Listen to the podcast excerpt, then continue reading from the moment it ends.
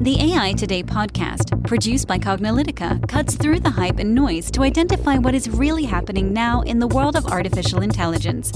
Learn about emerging AI trends, technologies, and use cases from Cognilytica analysts and guest experts.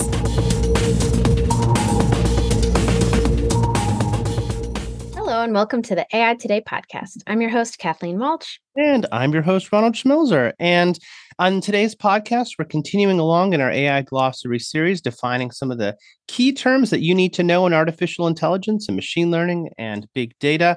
And, you know, as we get deeper into the glossary and defining terms, especially some of these terms around in deep learning and very specific, you may want to go back and listen to some of the other episodes that we have covered some of the foundational terms. We've done our best to lay out this glossary series in an order in which you can, one builds on the next so that we don't introduce a term in a glossary series that we have not previously dived deeper into and provided a more fundamental understanding. So if you're just joining us here for some of these more deeper topics, I encourage you to go back and listen maybe all the way to the very beginning of our glossary series. Hey, all the way to the beginning of AI today, but that was over five years ago and uh, some hundreds of podcasts. So, uh, you know, unless you have a long time, you may or may or may not want to binge listen to all of them. We do have great podcasts on not just about AI and what the definitions are, but of course, how to put AI into practice, interview with great practitioners, some of the key concepts and, and trends that have been happening, and of course, use case series and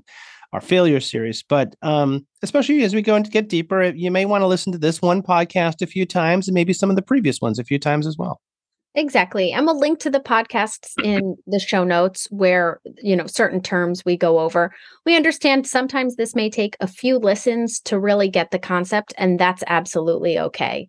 There's a lot of terms that are out there. Some can be incredibly confusing, some of the definitions that are out there. So we've tried to do our best to explain this in uh, you know, a logical way. And on this glossary series, we'll be presenting either, you know, one term or a group of terms that we think group together nicely. So on today's podcast, we're going to be going over at a high level the terms encoder, decoder, autoencoder, and generative adversarial networks, also known as GANs. So that in case these come up in conversation, then you'll have at least a high level understanding of what these are.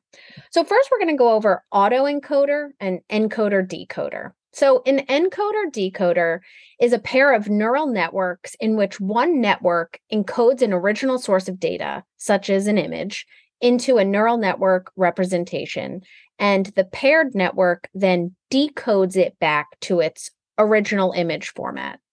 So, autoencoder is an encoder decoder pair that is used in unsupervised learning to automatically learn encodings from training data without labels. And we had a podcast on unsupervised learning. So if you're not sure what that is, we'll link to that in the show notes. And we encourage you to listen to it. An autoencoder has two main parts. So an encoder that maps the message to a code and a decoder that reconstructs the message from the code. So, an optimal autoencoder would perform as close to perfect reconstruction as possible. Autoencoders are trained to ignore noise. So, noise really is just, you know, meaningless data. So, it's it's uh, autoencoders are trained to ignore that noise in the data. And autoencoding is used for things such as image denoising and compressing images, maybe generating new data from original training data, identifying anomalies and patterns in the data. So anomalies would be things, you know, such as that noise that we had talked about, that meaningless data. Facial recognition, machine translation, sentiment analysis, Maybe if you're trying to describe and caption images, you can use it for that or other similar related tasks.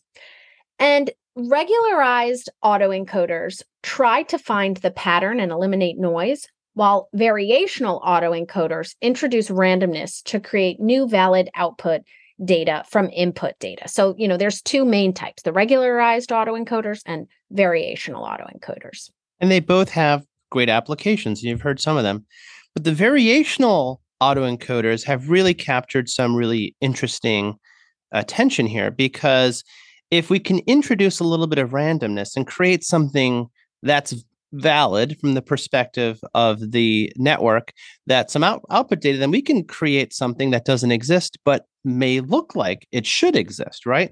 So, a generative adversarial network, uh, the GAN, is this idea of using this autoencoder in a very specific way, where, of course, just like an autoencoder, we have two neural networks that are used, and we use them primarily to generate and create new output data. So, the first network, uh, the one side of the, the model, uh, generates some representation of the output, while the other model determines it's kind of like uh, uh, it's called the discriminator determines whether or not the output is the desired result. So uh, the generator basically creates this new data. It's this variational autoencoder based on its best guess, and then there's another network called the discriminator that determines you know, again, using the classification system, we talked about classification before, whether or not the data is good enough by comparing it to the real training data. And it says does it is this a good enough uh, match right?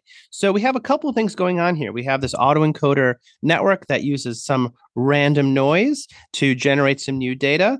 That new data may or may not be good but the first network thinks it is then the discriminator networks compares it to the real image and classifies it with some probability and say how close is this to the uh, real training data? And if it passes then uh, it gives it the, the the label for whatever it thinks it is. If not it's it, it doesn't right? And um, you know that's really pretty pretty amazing if you want to think about it. You know giving a training set this technique really can generate new data with much of what's called the same statistics. It, it looks it very much correlated to what the training set is. So the network is really creating, if you want to think of it like a new training data set, it's trying to match the training data set with new stuff that would be classified very similarly to the training data set. So the training data set's a bunch of people's faces, let's say, and you use the uh, generator network to create things that are like faces and the discriminator network can say is this a face or not a face then over time the generative network can create new faces of people that don't exist and that's an exact use case. There's something called this person does not exist and it's basically a GAN. And there's many many applications of this. Uh, gans can create new images and other data that le- that look at least superficially uh, real to humans. You know how good they are depends sometimes you can tell sometimes you can't. But it's not just you know people. You can create you know fake streets fake maps fake you know flowers you know cats you know people create you can draw something that looks like a purse and you can have the system generate a real purse you know based on the, the, the training data. Or convert a scene from like hey here's a daytime scene convert it to the nighttime scene. Basically generate something that's only if you give the training data uh, only nighttime scenes and then you feed in a daytime image this will generate something that should look like the nighttime image. All sorts of stuff like that. So Uh, it's a very powerful idea. You know this is kind of brings us into this idea of deep fakes which we which we talk about in our ethical series and a bunch of other places as well um, but the idea is that these systems can create stuff that are close enough, right? So just the basic way is that we train the discriminator first. So of these two networks we have, the generator network that's generating this new fake training data, and the discriminator that's determining whether or not it's close enough. We actually train the discriminator network first. So we train that first to know what's good and bad until it reaches some level of accuracy. And then we use the generator network first with random input and then maybe we could feed in some previous examples so maybe not even totally random uh, until it increasingly gets better. So this is this is kind of where things are at. Now you know what a gan is and an autoencoder and an encoder decoder and the different ways that we can use these types of deep learning neural nets Exactly. And we want to present these terms so that if they come up in conversation, you at least at a high level have a general understanding of what they are. But of course, understanding it at a high level and being able to put it into practice are two different things. And that's where our CPMAI methodology and uh, you know our training and certification come into play. I know that many of our podcast listeners are CPMAI certified, and uh, you know we have a growing community now globally uh, so if you're interested in getting CPMAI certified as well, we encourage you to go to cognilytica.com slash CPMAI. But maybe you're not familiar with CPMAI or you'd like to learn a little bit more before you, uh, you know, take the course to get your certification. If you're interested in our free intro to CPMAI course, then I encourage you to go to aitoday.live slash CPMAI, where you can sign up uh, and register for free for our intro to CPMAI course. Many of our podcast listeners have also done that, uh, um, you know, either just standalone or they've done that before they've taken the CPMAI certification. So, either way, I will link to both of them in the show notes. I encourage you to check it out. Uh, as I mentioned, we have a really great group of CPMAI certified individuals, and we would love to add you to that group as well.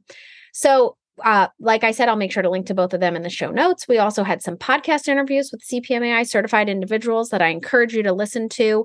They talk about how CPMAI has helped enhance their career, help them really better manage and understand AI projects for project success. So, with that, thank you so much for listening to today's episode, and we'll catch you at a future podcast. And that's a wrap for today. To download this episode, find additional episodes and transcripts, subscribe to our newsletter, and more please visit our website at cognilytica.com.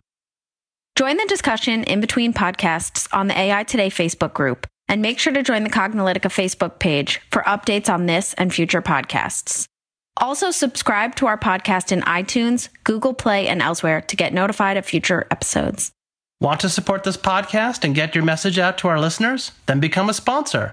We offer significant benefits for AI Today sponsors including promotion in the podcast and landing page, and opportunities to be a guest on the AI Today show. For more information on sponsorship, visit the Cognilytica website and click on the podcast link. This sound recording and its contents is copyright by Cognilytica, all rights reserved. Music by Matsu Gravas. As always, thanks for listening to AI Today, and we'll catch you at the next podcast.